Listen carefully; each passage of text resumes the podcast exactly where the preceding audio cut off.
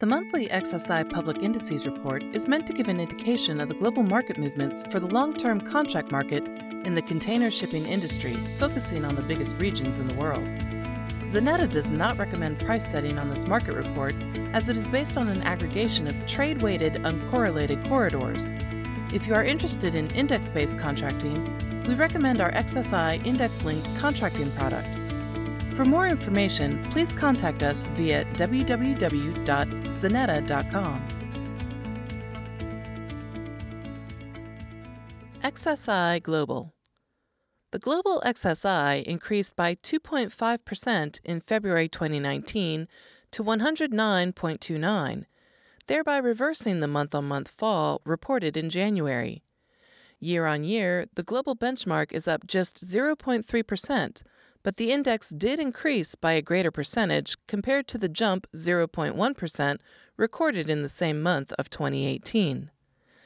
Elsewhere, financial results have been in the spotlight during the past month, with carriers reporting mixed results. Lines with the Ocean Alliance all posted negative results, with MOL recording a year to date loss of 14.2 billion Japanese yen. Meanwhile, K Line reported a 31.4 billion yen loss for the first nine months, and NYK recorded year to date losses on their container businesses of 24.7 billion yen. Meanwhile, HMM cited increased fuel costs and Iran sanctions for its huge 720 million US dollar deficit recorded at the end of last year. Conversely, AP Moller Maersk recorded an underlying profit of 120 million US dollars in the final 3 months of 2018, helping to lift its profits for the year to 220 million. However, the Danish line was less than upbeat about prospects for 2019, with anticipated trade growth of 1 to 3% seen as disappointing. Amongst the reasons for the lackluster growth was an uncertain global macro outlook, trade tensions, IMO regulations, and a possible Brexit fallout. XSI Europe Imports Exports European imports on the XSI increased 3.9% month on month to 112.23 points. This dramatic jump has taken the benchmark to a new all time high. The last time we noted a bigger increase was back in July of 2018 when it rose 9.9% in a single month. As a result of this latest increase, year on year, the index is 7.1% higher, and it has risen 2.5% since the end of 2018. Looking ahead, the key Asia Europe trade is expecting to receive a noticeable increase in capacity during the coming months due to the introduction of the Ocean Alliance's seventh NEU 7 loop from April. The newly introduced service will deploy 10 13,000 to 14,000 TEU vessels supplied by Evergreen, which could place downward pressure on rates if it is not met with increased demand.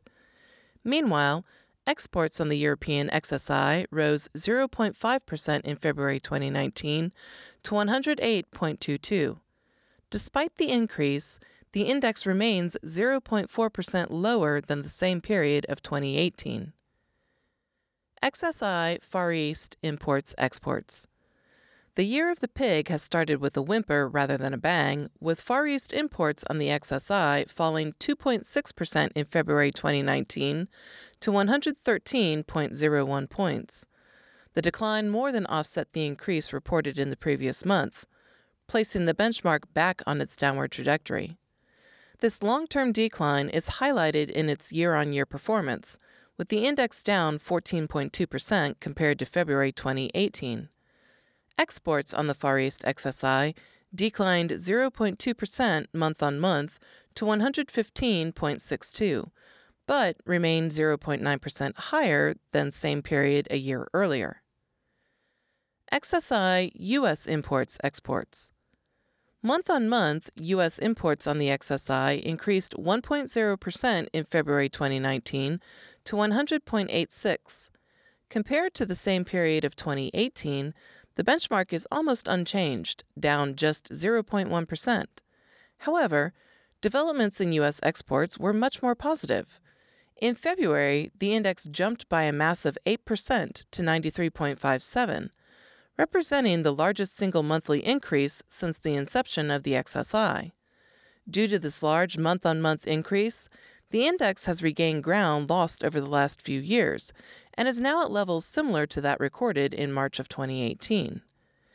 In other news, intense negotiations between the U.S. and China continued over the weekend as both sides look to complete a trade deal before the March 1st deadline, when further tariffs are due to come into force. An extension to the deadline is also on the table, but if a deal cannot be reached, then increased tariffs of 25% are expected to be levied on $200 million of Chinese imports into the U.S.